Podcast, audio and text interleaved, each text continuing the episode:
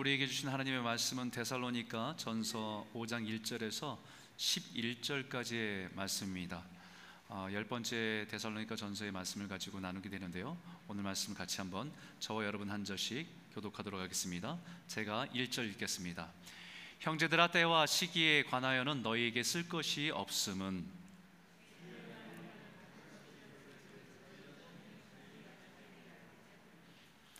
그들이 평안하다 안전하다 할 그때에 임신한 여자에게 해산의 고통이 이름과 같이 멸망이 갑자기 그들에게 이르리니 결코 피하지 못하리라.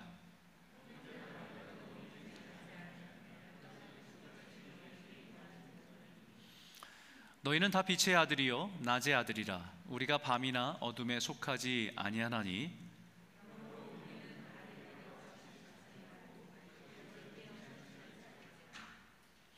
자는 자들은 밤에 자고 취하는 자들은 밤에 취하되.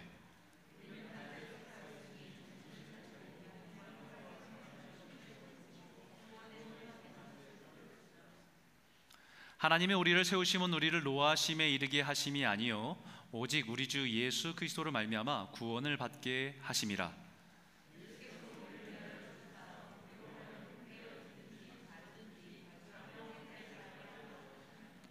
네, 11절 같이 읽겠습니다. 그러므로 피차 권면하고 서로 덕을 세우기를 너희가 하는 것 같이 하라. 아멘. 네, 우리 예배에 오신 여러분들을 환영하고 옆에 있는 분들, 좌우에 계신 분들 다시 한번 인사했으면 좋겠습니다. 네, 반갑습니다. 네, 환영합니다. 잘 오셨습니다. 네. 여러분 요즘에 날씨가 많이 추워졌지요? 네. 날씨가 추워지면 어, 잠이 깊어지는 것 같아요. 잠이 많아지는 것 같고 아침에 일어나기가 아, 점점 힘을, 힘이 들어가 힘이 듭니다. 알람이 울려도 예전 같은 벌떡벌떡 일어나는데 요즘에는 그러지 못하는 것을 느낍니다.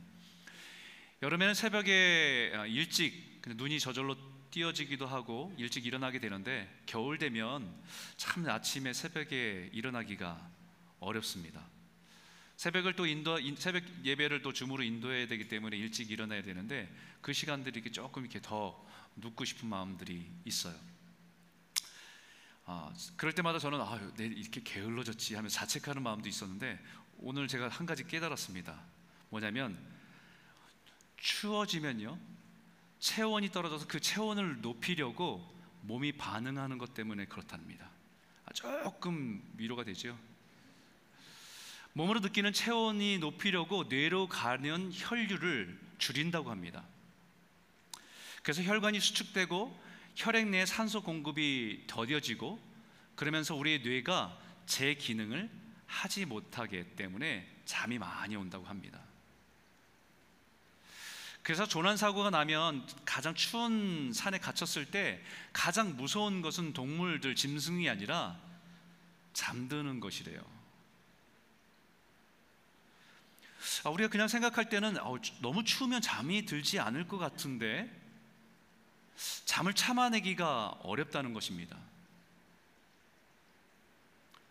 사실 심한 추위에 졸음이 쏟아지는 것은 실제로 졸려서가 아니라 사실은 이것이 의식을 잃어가는 과정이라고 합니다.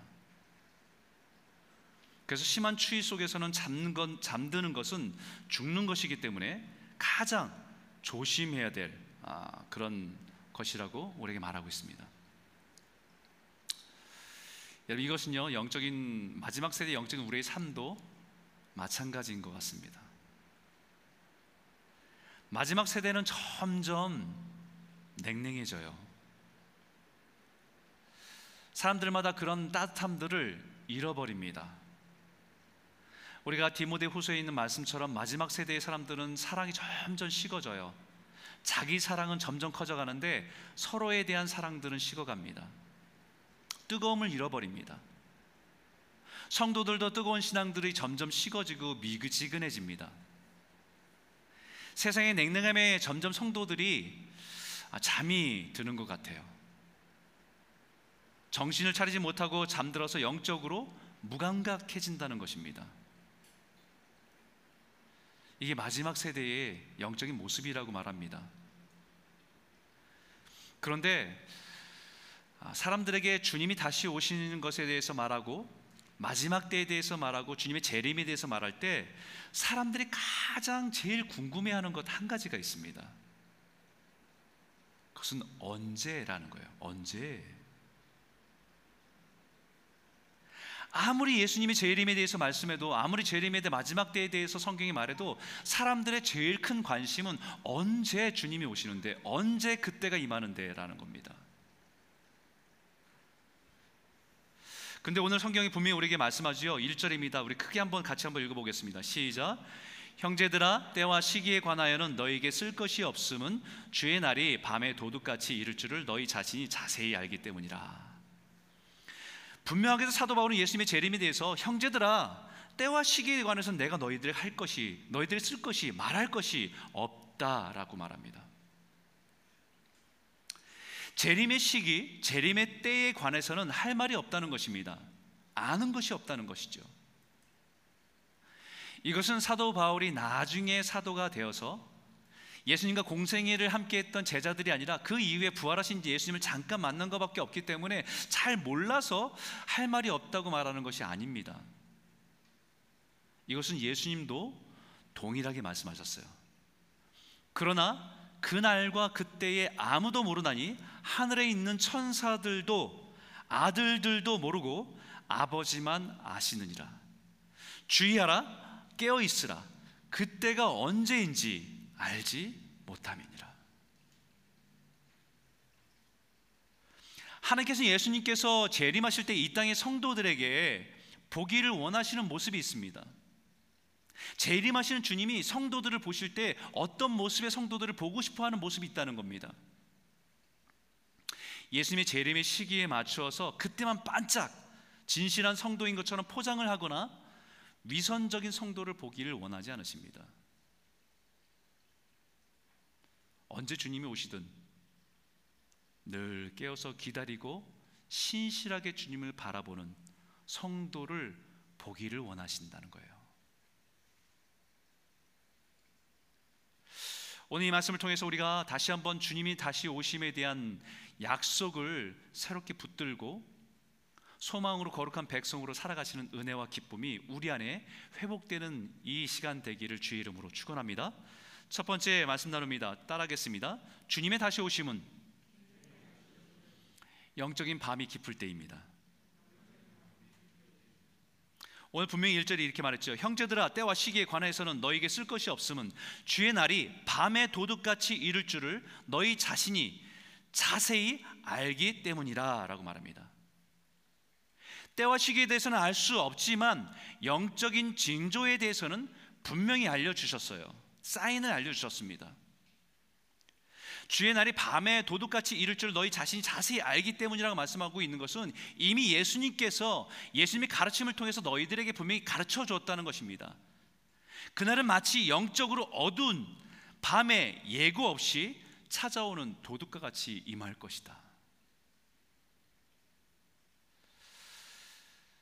주님이 다시 오시는 것은 도둑같이 예상하지 못한 시간에 갑자기 임하게 되겠지만 분명한 것은 영적인 사인으로 밤에 오신다는 것을 알리신다는 거예요. 이 말은 영적인 밤이 깊을 때에 주님의 오심이 가까이 왔음을 기억하라라는 것입니다. 세상이 영적으로 점점 더 어두워져 가고 선한 것을 분별하기조차 어두운 어둠이 될수록 주님이 오실 때가 다 됐구나라는 것을 알라라는 겁니다. 세상이 점점 밤이 깊어져 가는 것은 영적으로 무감각해진다는 것입니다. 그리고 반대로 육적으로는 굉장히 예민해진다는 사실이에요. 사람들이 믿음을 따라 살지 않고 자신의 욕심에 따라 살아가는 삶으로 어두운 세대가 바로 영적인 어둠이 가득하고 짙어진 때다라는 것입니다. 여러분 무엇이 영적으로 어둠에 빠지게 합니까? 누가복음에 예수님께서 인자에 대한 말씀을 이렇게 말씀하셨어요. 누가복음 17장 26절 30절에 노아의 때와 된 것과 같이 인자의 때도 그러하리라. 노아가 방주에 들어가던 날까지 사람들이 먹고 마시고 장가들고 시집가더니 홍수가 나서 그들을 다 멸망시켰으며 롯이 소돔에서 나가던 날에 하늘로부터 불과 유황이 비오듯하여 그들을 멸망시켰느니라 인자가 나타난 날에도 이러하리라 하나님이 심판에 대해서 우리에게 주신 메시지는 우리가 성경을 읽으면서 노아의 홍수의 이야기 또 소돔과 고모라의 심판의 메시지를 읽을 때마다 우리가 깨달아야 될 것은 뭐냐면 주님이 오실 때 이와 같다라는 것을 경고하기 위해서 거울과 같이 주신 메시지입니다.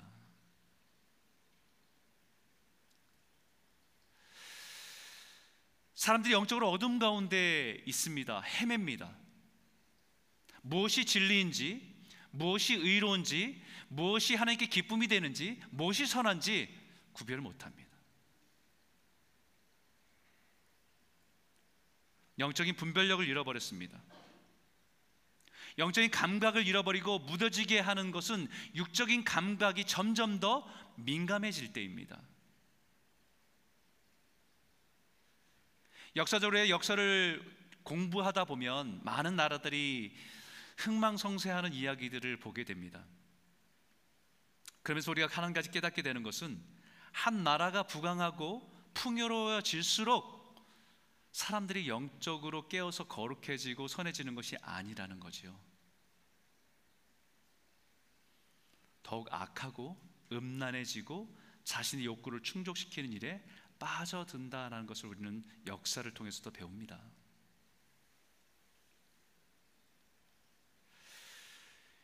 요즘 방송을 볼 때 뭐 방송이든 유튜브든 여러 가지 방송 우리가 접하잖아요.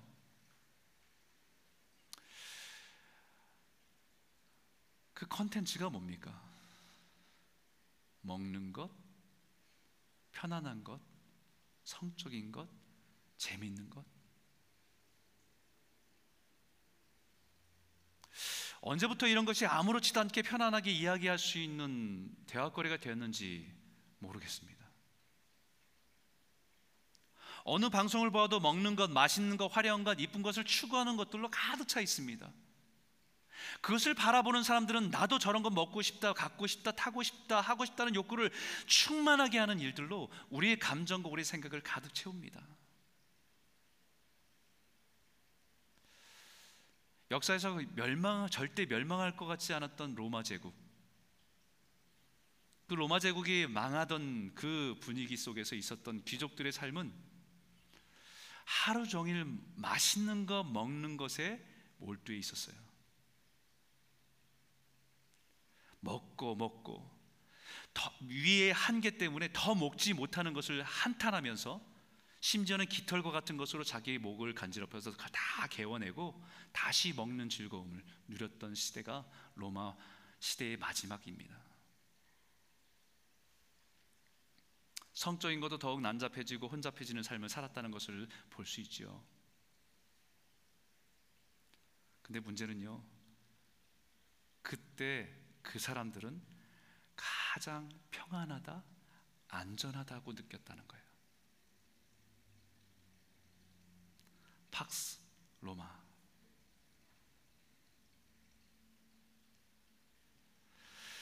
그런데 성경 그때가 가장 위험할 말합니다. 오늘 3절과 5절인데 같이 한번 큰 목소리 한번 읽어볼까요? 함께 읽겠습니다. 시작. 그들이 평안하다 안전하다 할 그때에 임신한 여자에게 해산의 고통이 이름과 같이 멸망이 갑자기 그들에게 이르리니 결코 피하지 못하리라 형제들아 너희는 어둠에 있지 아니하며 그날이 도둑같이 너에게 임하지 못하리니 너희는 다 빛의 아들이요 낮의 아들이라 우리가 밤이나 어둠에 속하지 아니하나니 평안, 평안함에 느낄 때였습니다 스스로 안전하다고 느낄 때였습니다 다시 말하면요, 이 시대 사람들의 최고의 중요하게 인, 중요하게 여기는 인생의 가치는 평안이고 안전입니다. 근데 중요한 거는 주님이 없는 평안과 안전이라는 거예요. 하나님이 없는 평안과 안전입니다. 세상적인 것으로 물질적인 것으로 자기 스스로 평안하다, 안전하다고 하는 만족에 빠져 있을 때라는 것입니다. 하나님 없는 삶을 살면서도 스스로 평안하다고 안전하다고 착각하고 살아가 있는 것을 영적인 밤에 취해 있다라고 말합니다.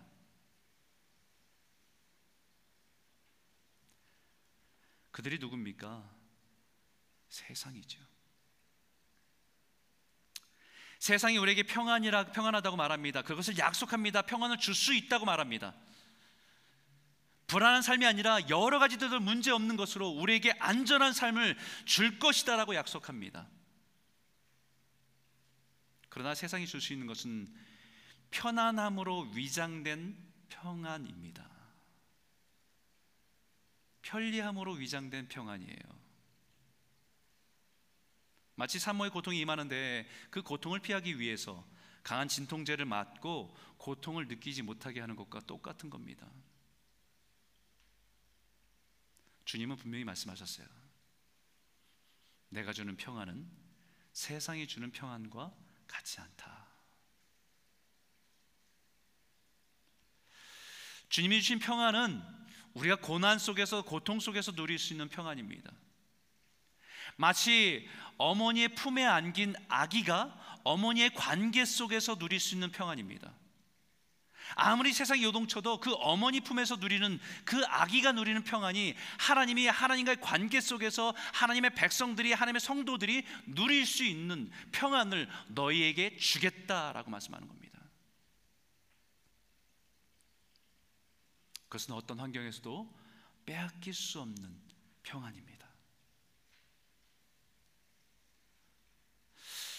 사람은 영적이면서도 육적인 존재죠. 근데 이 두 감각은 상대적입니다.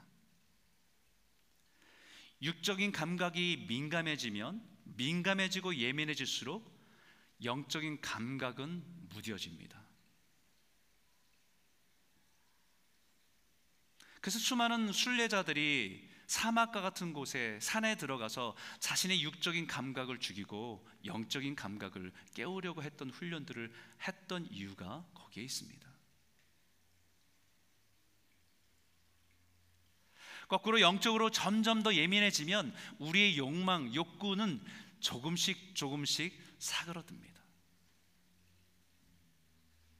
어차피 먹는 것이고 어차피 입는 것인데 좋은 것은 좋은 것임을 알지만 꼭 그렇게 그것을 소유하고 싶은 마음과 그것을 가지려고 하는 그 욕구는 점점 더 사라들어요. 사람들이 좀 더 편한 것, 좀 더 맛있는 것, 좀 더 자극적인 것을 추구하면 할수록 영적인 것은 점점 무뎌집니다.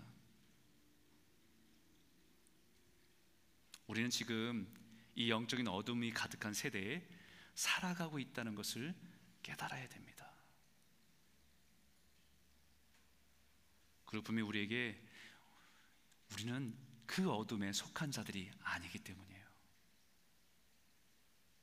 너희는 다 빛의 아들이요 낮의 아들이라 우리가 밤이나 어둠에 속하지 아니하나니 왜냐하면 예수님께서 우리를 구원하셨다라고 하는 것은 예수님께서 우리를 구원하셨다고 말씀하는 것은 골로새서에 그가 우리의 흑암의 권세에서 건져내서 그의 사랑의 아들의 나라로 옮기셨으니라고 말합니다.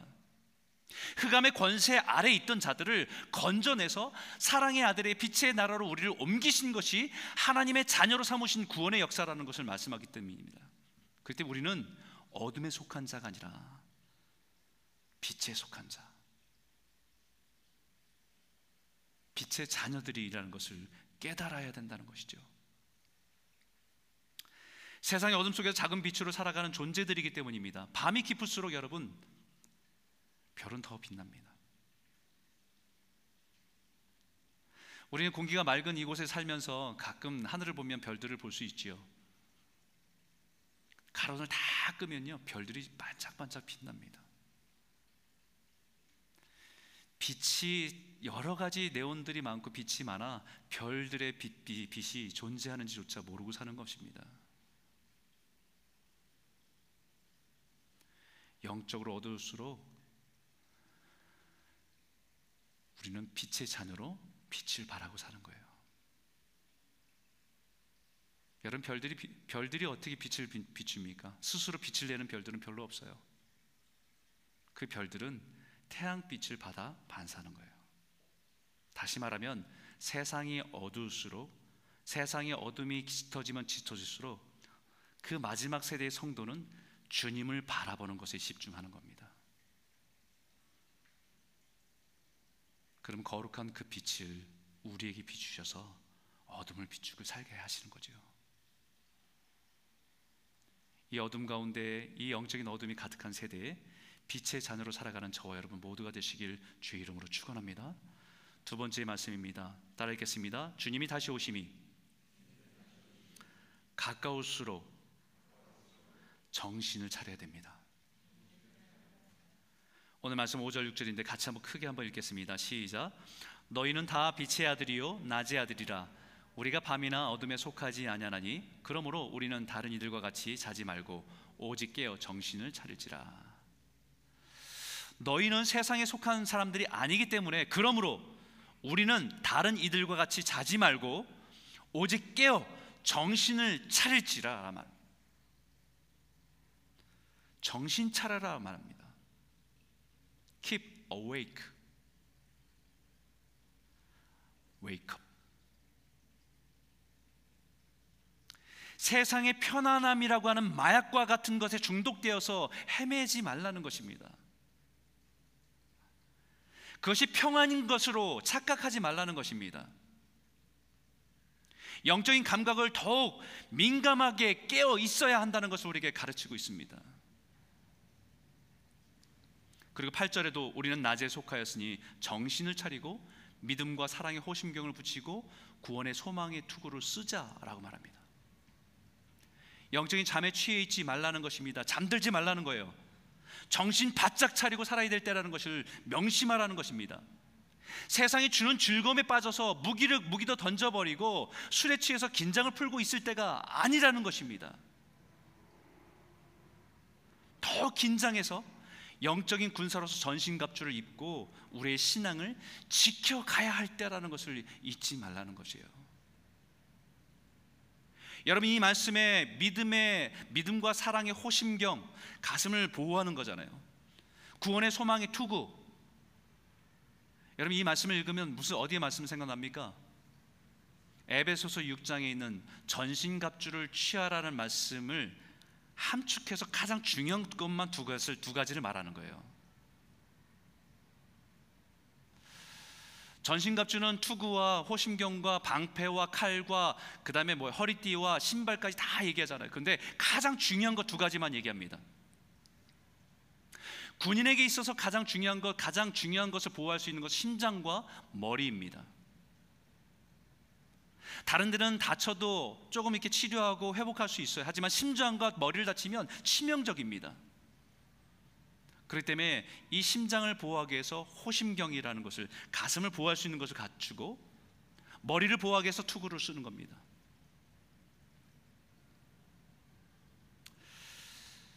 저도 어, 청년 때 검도를 몇 년을 해봤기 때문에 지금도 집에 청소하다 보니까 그 검도 이게 그 장비가 좀 있더라고요. 버릴 수도 없고 이거 어떻게 집에 보니까 이게 무겁기만 하고 근데 이것을 다 쓰면요 몇 킬로냐면 15킬로입니다. 15킬로예요. 그거 쓰고 막 운동하면 땀이 엄청나요. 무겁습니다. 엄청 무거워요. 자신의 생명을 보호해 주는 것은 알겠지만 무겁습니다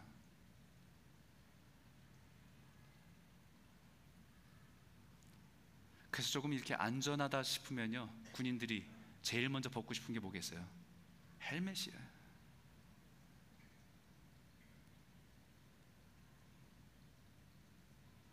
갑옷을 입은 군사면 그냥 헬멧뿐만 아니라 이것도 벗고 싶어요.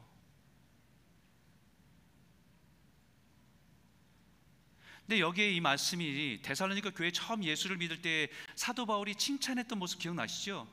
그들의 믿음의 역사, 사랑의 수고, 소망의 인내의 열매가 있는 것을 보면서 너희 참 잘한다라고 사도 바울이 얼마나 칭찬했습니까? 믿음, 소망, 사랑 이것은 우리의 신앙의 진리이고 기초이고 본질인데 추상적인 것이 아니라 믿음을 가지고 살아낸 삶의 역사 소망이 없어 보이고 가능성이 없어 보이지만 하나님이 약속하신 믿음 때문에 살아갈 때 하나님 그 인생 가운데 역사하셨던 역사의 증거가 있는 사람들 사랑은 감상적인 사랑으로 사랑의 표현이 아니라 사랑은 수고라고 하는 땀 흘리며 헌신하며 애쓰며 노력하며 누군가 위해서 희생했던 그 열매가 있는 사랑. 소망은 어떻게 잘 되겠지, 이제 시간 지나면 해결되겠지라는 막연한 기대가 아니라 예수님께서 우리에게 주신 말씀에 대한 소망을 붙들고 그 약속을 붙들고 견뎌낼 수 있는 인내, 그 열매가 있는 데살로니가 교회를 칭찬했습니다.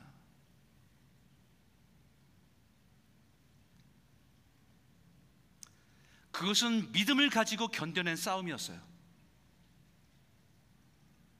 믿음을 가지고 살아낸 능력이었습니다. 근데 이것이요. 그 성도들의 아름다운 열매 맺고 성도다운 모습이지만 사실 생각해 보면 좀 무겁습니다.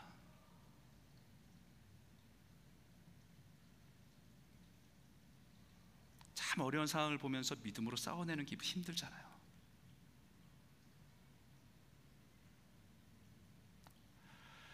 사랑할 수 없는데 사랑하려고 하니까 힘든 거잖아요.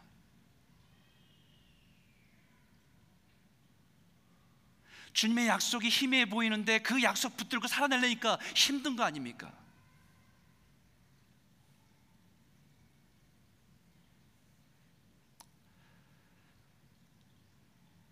힘들다 보니까 어느 순간 벗어버리고 싶어요.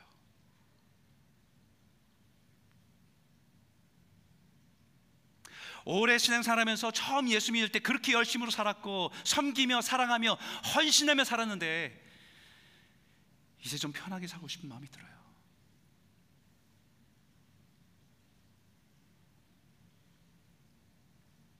이제 좀 쉽게 신앙생활하고 싶은 마음이 들 때가 있습니다.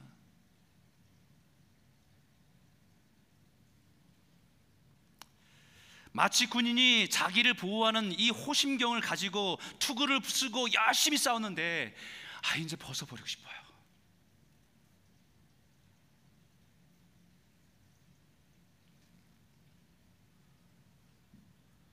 그런 우리들에게 오늘 본문이 정신을 차리고 사랑, 믿음과 사랑의 호심경을 다시 붙이고 구원의 소망의 투구를 쓰고 정신 차리라 라고 말씀하고 있는 거예요.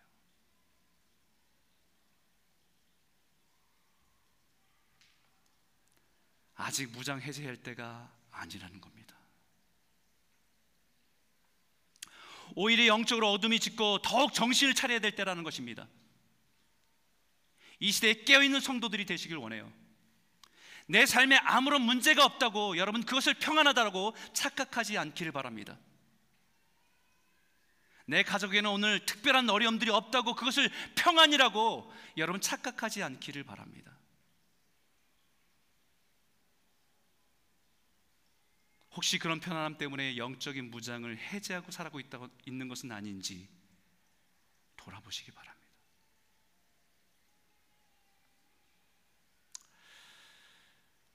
우리 매일 성경을 매일매일 묵상하는데 지난주에 묵상했던 사사 드보라의 말씀을 묵상하면서 오늘 말씀과 연결이 되면서 참 많이 도전이 되었어요. 사사 시대는 영적으로 어두운 시대입니다. 뭐가 진리인지조차 사람들이 혼돈 가운데 찾을 수 없을 정도로 혼돈 가운데 있던 세대예요. 이스라엘 백성들이 가나안 땅에 들어가서 자신들의 정체성이 하나님 백성인 것을 잃어버리고 그들과 뒤섞여 살았던 세대가 사사 시대입니다. 세상이 무서워서 대로로 다니지 못하고 새길로 숨어서 다녔던 그 사람들이 사사시대의 하나님의 백성들의 모습이었습니다. 세상 앞에서 움츠려들고 위축되고 그때의 이스라엘 영적인 상태를 이렇게 말했습니다. 사사기 5장 7절에 이스라엘은 마을 사람들이 그쳤으니 나 두보라가 일어나 이스라엘 어머니가 되기까지 그쳤도다라고 말합니다. 이스라엘 사람들이 그쳤다는 말씀은 하나님의 백성으로 살아가는 사람들이 하나님 사람 사람으로 살아가기를 멈췄다는 것입니다. 찾아볼 수가 없었다는 것입니다. 두보라 자신도 자기가 깨어서 일어나기 전까지 자기도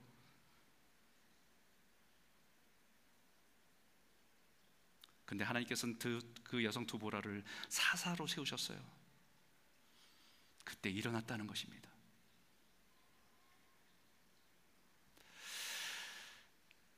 여성 사사로 세워졌다는 것은 굉장히 놀라운 일입니다. 지금 시대가 아니라 여성을 하나의 소유물로 생각했던 사회 분위기를 볼 때 엄청난 일이었어요.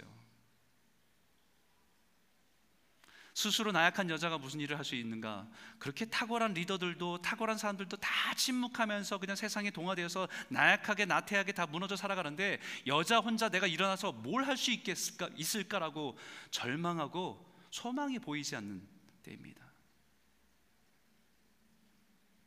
근데 그 드보라가 하나님의 메시지, 하나님의 도전을 듣고 일어났어요. 여자로 일어난 게 아니고 이스라엘의 어머니로 일어납니다.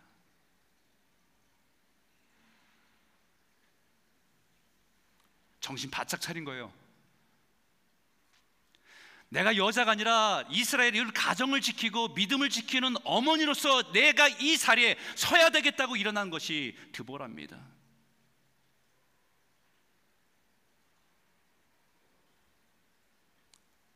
정신 바짝 차린 겁니다. 영적으로 다시 재무장한 것이지요. 쉬운 일은 아니었을 겁니다. 그래서 이렇게 외칩니다. 자기 자신을 향해서 깰지어다 깰지어다 드보라여 깰지어다 깰지어다 너는 노래할지어다 일어날지어다 바라기여 노함의 아비 노함의 아들이여 내가 사로잡은 자를 끌고 갈지어다 자기 자신을 향해서 얘기하는 거예요. 깰지어다 깰지어다 세상의 어둠에 잠을 자고 있는 자신의 영혼을 향해서 외치는 겁니다.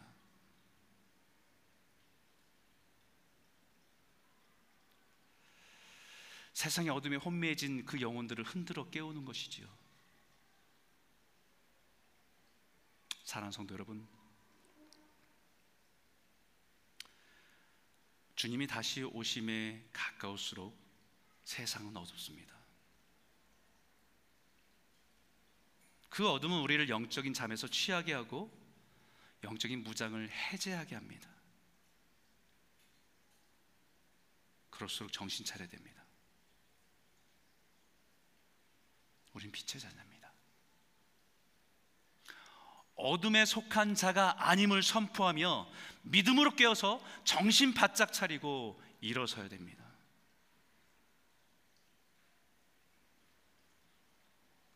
저도 때로는 저게 제 무장했던 것들을 무장 해제하고 싶어요. 무거워요. 근데 그럴 때 아닙니다. 여러분 이 시대에 깨어서 기도하며 마지막 사대의 마지막 세대 가운데 정신 차리고 주님을 맞이하는 성도로 준비되기를 주의 이름으로 축원합니다. 세 번째 말씀입니다. 따라 읽겠습니다. 서로 피차 권면하고 깨워야 합니다. 10절과 11절 같이 한번 읽겠습니다. 시작. 예수께서 우리를 위하여 죽으사 우리로 하여금 깨어 있든지 자든지 자기와 함께 살려 하려 함이라. 그러므로 피차 권면하고 서로 덕을 세우기를 너희가 하는 것 같이 하라. 여러분 예수님께서 우리를 죽음에서 살리시려고 친히 십자가에서 고통당하시고 죽으신 것이지요. 그 궁극적인 목적은 우리를 살리시려고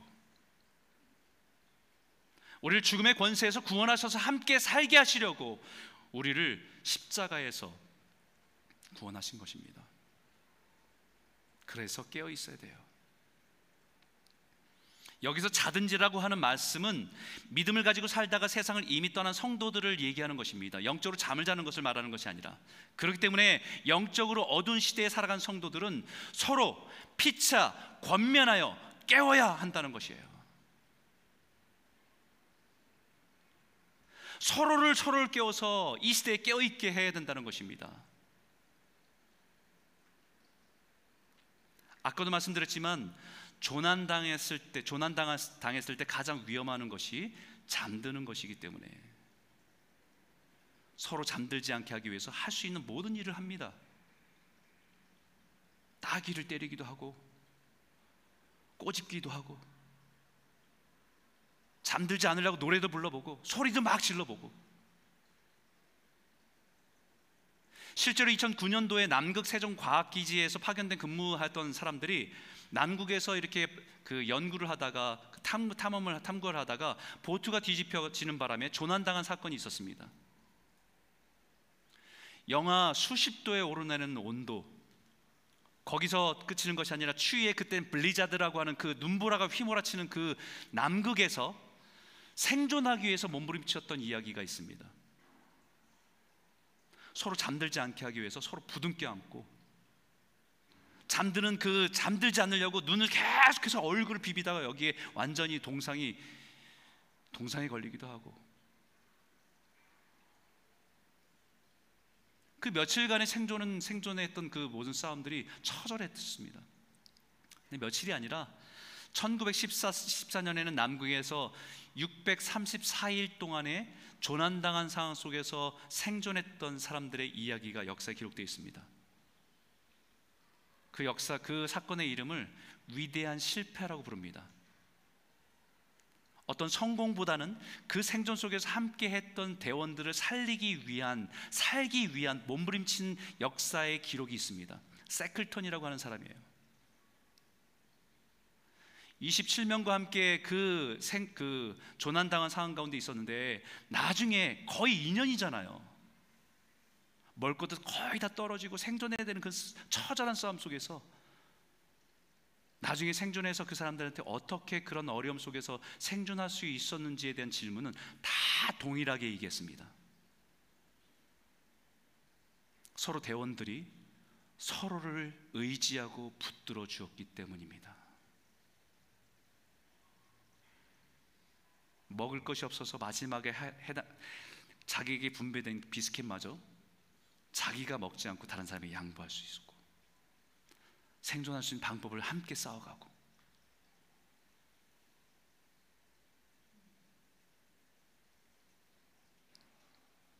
그것이 가능했던 것이 함께 있던 동료들 때문이다.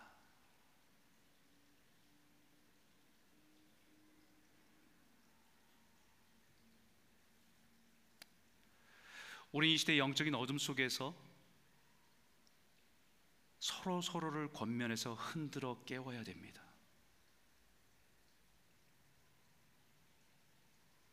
영적으로 잠들지 않도록 서로 권면해서 깨워야 됩니다. 그러므로 피차 권면하고 서로 덕을 세우기를 너희가 하는 것 같이 하라. 남의 일에 상관하지 않는 것이 다른 사람의 일에 간섭하지 않는 것이 예일 수는 있습니다. 그런데 그가 취 속에 잠들어가는 것이 죽는 것임을 뻔히 안다고 한다면 가만 놔두겠습니까?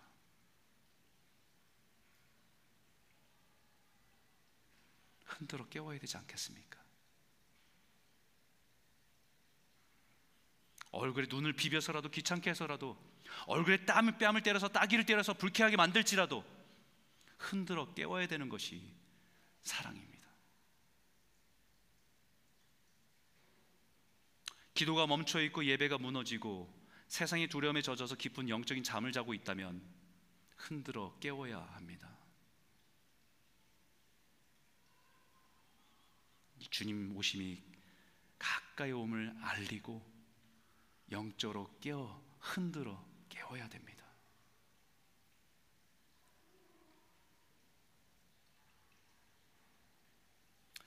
주님이 다시 오시면 때와 시기를 알 수 없지만 깨어 있어 기다려야 하는 때입니다.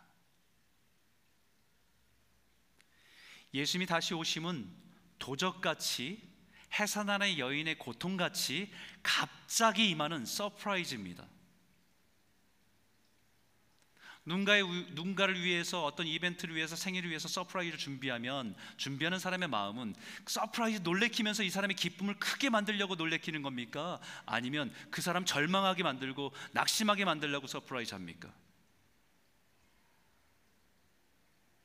기쁨을 극대화시키기 위해서요.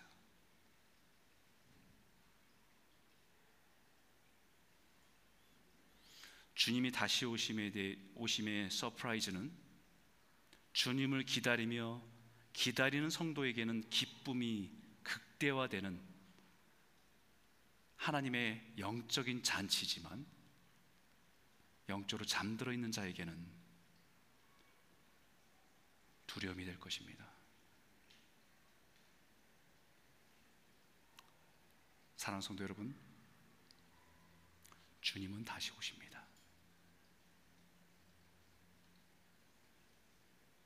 세상이 어두울수록 깨어 있기를 소원합니다. 주님이 오실 때 기쁨으로 주님을 맞이하는 거룩하고 순결한 신부로 준비되어지는 저와 여러분 모두가 되시길 주의 이름으로 축원합니다.